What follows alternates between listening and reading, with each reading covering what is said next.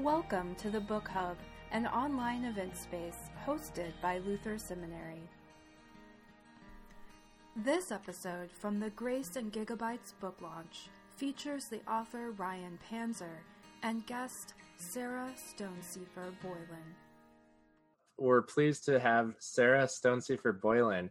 Uh, Sarah lives into her baptismal vows every day. She focuses on digital teaching, coaching, resources, and training for thoughtful, innovative Christian formations. Uh, she spends her time digging into social media, into educational technology, and digital communications in an effort to create digital savvy leaders. Uh, Sarah is currently continuing her passion for systems management and organizational change at Peabody College at Vanderbilt University, working towards an educational doctorate. Sarah is also an elected member of the Episcopal Church's Executive Council, and and somehow she has some time when she's not working where she gets to hang out with her terrier Chihuahua Lucas and her husband Brooks. So please join me in welcoming Sarah. Hi, everyone. It's so good to see you all. I see lots of faces and names that I recognize. So that is always a wonderful welcome. And say, and lots of new faces and friends as well. So hello, everyone. Um, so I'm just thrilled to be here. Um, I feel like it has been um, a long journey to get to this part of the process and to the true celebration that is the book launch. And so I'm thrilled for Ryan. Um, I know I'll say, Ryan, where's your celebratory? Um, do you have like a like a like a buzzer or something behind you? You know, it's funny you say that because I've got these Christmas lights and they change color and they have all kinds of like cool different you know. Yes, like that is exactly what I am looking for. Yes, you needed you needed more celebratory flair, so I'm glad that you I'm glad that you showed up.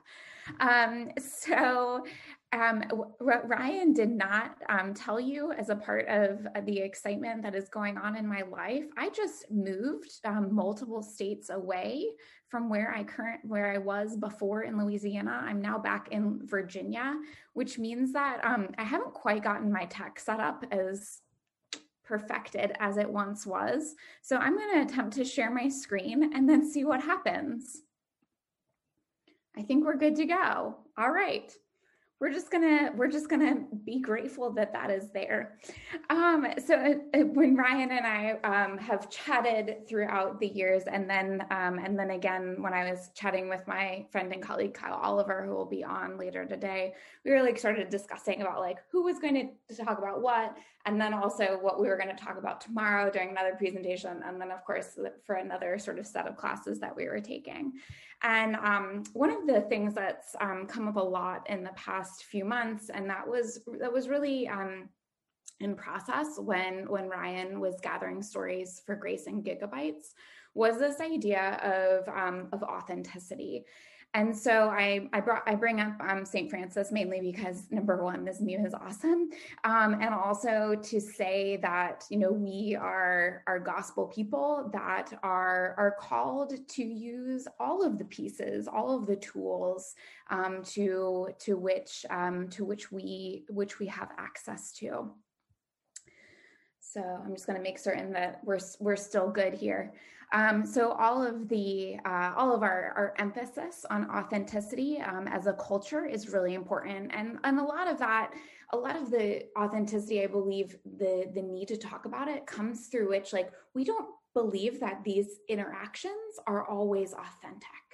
Um, I, hear that a lot. Um, and the, by these interactions, I mean our, our screen to screen interactions, which a lot of people don't consider to be IRL or in real life, but they are absolutely in real life because I'm sitting here in my house in Virginia with my um, very anxious terrier Chihuahua mix, who you might hear later on. Um, and this is this is very authentically who I am, of where you know I was I said I don't know where my tech setup is. And understanding that that authenticity is is is really what people are they can call. They can call that out. They have a very clear um, authenticity BS meter. Um, and then also recognizing that that's what we as Christians are called to do to, to lead an authentic life. And so i just put this up of, of making certain that we that we recognize that um, that it is that it is part of um, our understanding about sort of our online interactions and making certain they're they're authentic. And again so authenticity. So can anybody um do a little i'm sorry i'm so used to teaching not lecturing so i'm like everybody put in the chat box who's who is an online presence that you find to be truly authentic hank green nice nice so that's um uh, John Green's brother, Hank Green, also a vlog brother and YouTube star. Jim Keat was ready to go. live Zoom with the whole congregation. That's an amazing, yes, that's an amazingly authentic um, idea, uh, Pastor Deb. Um, Lindsay Ellis is somebody who Shamika said. Kate Bowler, yes, absolutely. Rob Bell, nice job, everyone. And so all of, all of these people that we named, um, I would make the argument that especially with people like Kate Bowler or with Hank Green, because those are the ones that I know. Rob Bell, I can I can play that game, just not all the way, of recognizing that they they share they share a lot. And I don't mean that as in they overshare, but they share this is why my faith is important. This is what's this is what's plaguing me. This is, these are the the stumbling blocks that I have. And then also recognizing like these are the things that bring me true joy. Um, and so recognizing that we have a spectrum of human emotion and only sharing the positives um, that's that that cuts that that makes the that makes the authenticity bs meter rise up pretty quick. And so recognizing that we need all of these different dimensions in order to be authentic whether we are face to face in the same room or face to face through our zoom screens and I was thinking um, about what it means to be authentic uh, uh, leaders, because um, uh, Ryan, as Ryan mentioned, I'm in a doctoral program talking about um, ed- uh, leadership and learning in organizations, and how can we, as as leaders, really lean into this idea of authenticity and being an authentic leader, and then what it means to have an authentic um, an authentic congregation as well as a community. And again, I use congregation, but you can use church, you can use community of faith, you can use nonprofit organizations sort of fill in all of those blanks.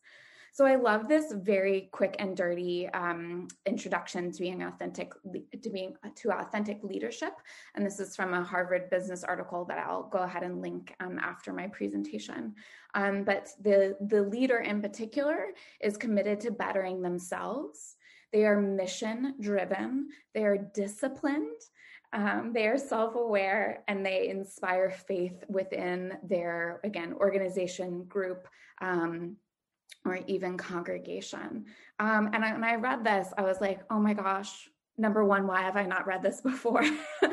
and number two, like this, this is everything that I would hope that my church leader would be of that they they bring that authenticity of the highs and the lows the transparency um, and then keeping keeping always keeping that mission whether it's um, formation or whether it's baptism or whether it's our our creedal um, our creedal way of being within um, within our entire system. And and not just having it be as part of worship or being part of personal uh, personal conversations and one-on-ones but recognizing that this is this is a way to be authentic in all of these different spaces whether we are um, face-to-face or um, or online.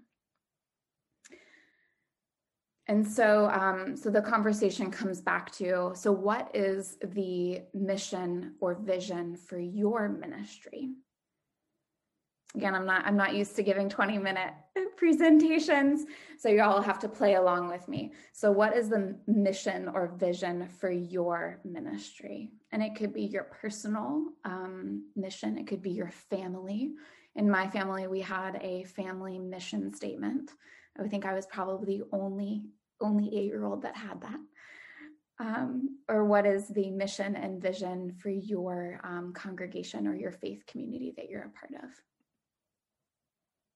and make everybody big so that way I can give everybody the stare down. Maybe you didn't know that that's what was happening right now. Sarah, do you want us to type that in the Zoom chat? Absolutely. Please do. Sorry. I was like, I didn't, maybe I didn't ask for it. Go ahead. Yeah, type it in the Zoom chat. Small promises. Nice job, Susan. Jesus' way, way of life into practice by encountering God, loving one another, and reaching into the world. That's from Katie. Dale says, We exist to offer creative experiences that lead people into inspiring encounters um, with God, meaningful encouragement with each other, and lifelong transformation. Whew, that's a good one. Love Jesus and help others love Jesus. It's from Ellen. All right. Getting, uh, calling people into service of all God is and calls you to be. Oh, Reverend Heather, I like that one. And Ryan to develop faithful leaders through coaching and collaboration. That's awesome. And so again, so it comes back to like, what is this thing in your community?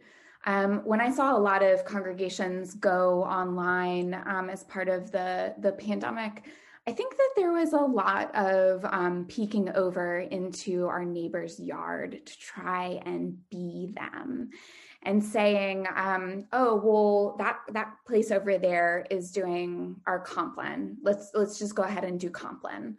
Um, and there was a lot of fear attached to um, having people church hop I love church hopping.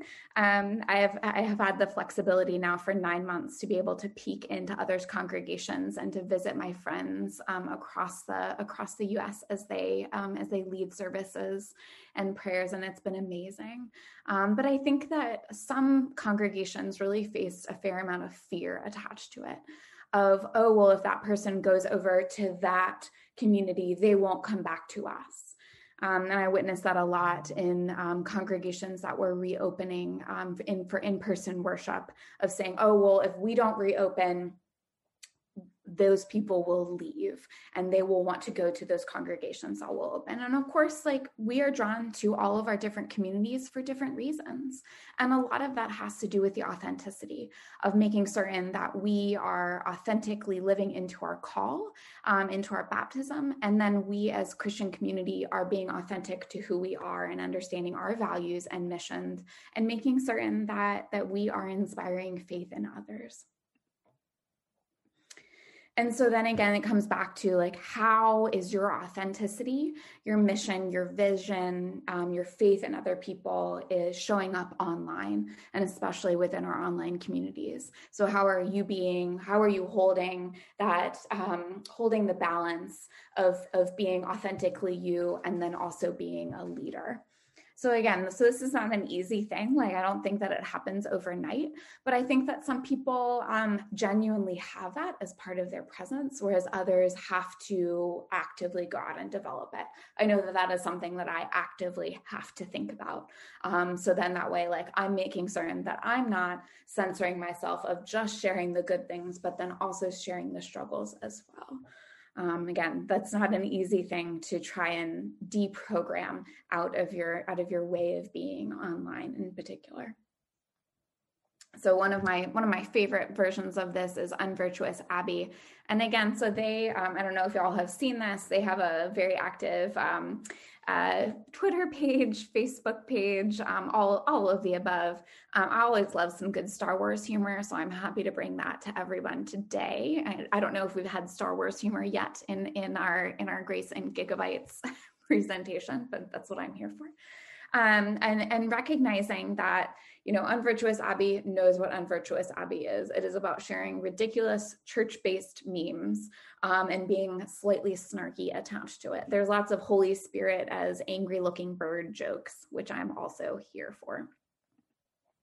I can just see, I can just see Ben. And so I'm just like, I'm just really happy that Ben is enjoying my Unvirtuous Abbey.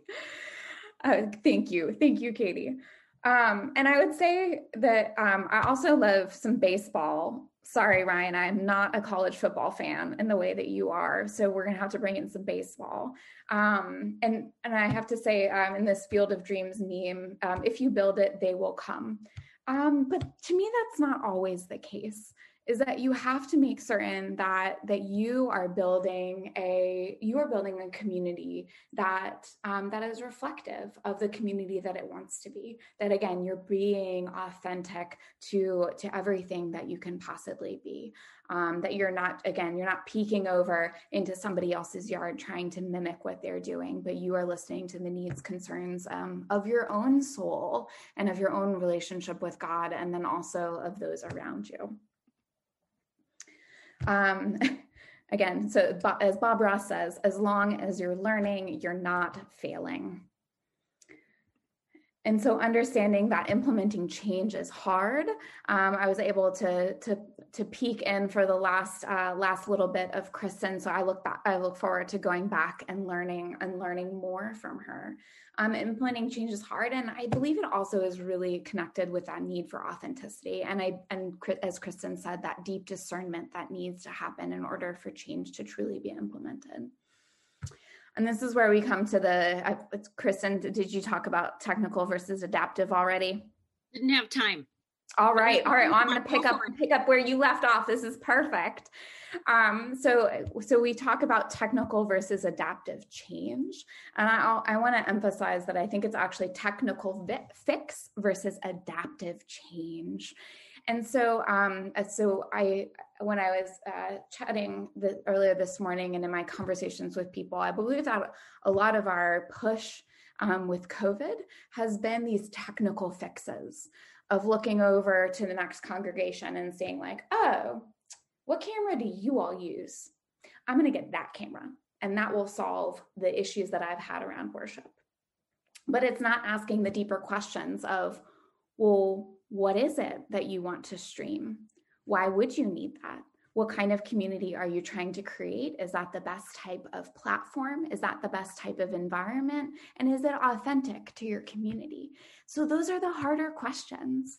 And of course, it's easy to do those little technical fixes because, in some ways, the, the work of buying a camera is sexier, it's easier. Like you're done, you slap that band aid on, and you don't have to do that navel gazing work of, of understanding the true why, of coming back to that authenticity of who you are as a leader and also as a community. Again so this is i'm i'm i'm challenging you with some authenticity and some adaptive change um, and again, coming back to um, Bob, Bob, Ross, theologian, as long as you're learning, you're not failing. Um, and I and I say these, um, I say all of these things as if I have them mastered. I in no way have any of these things mastered.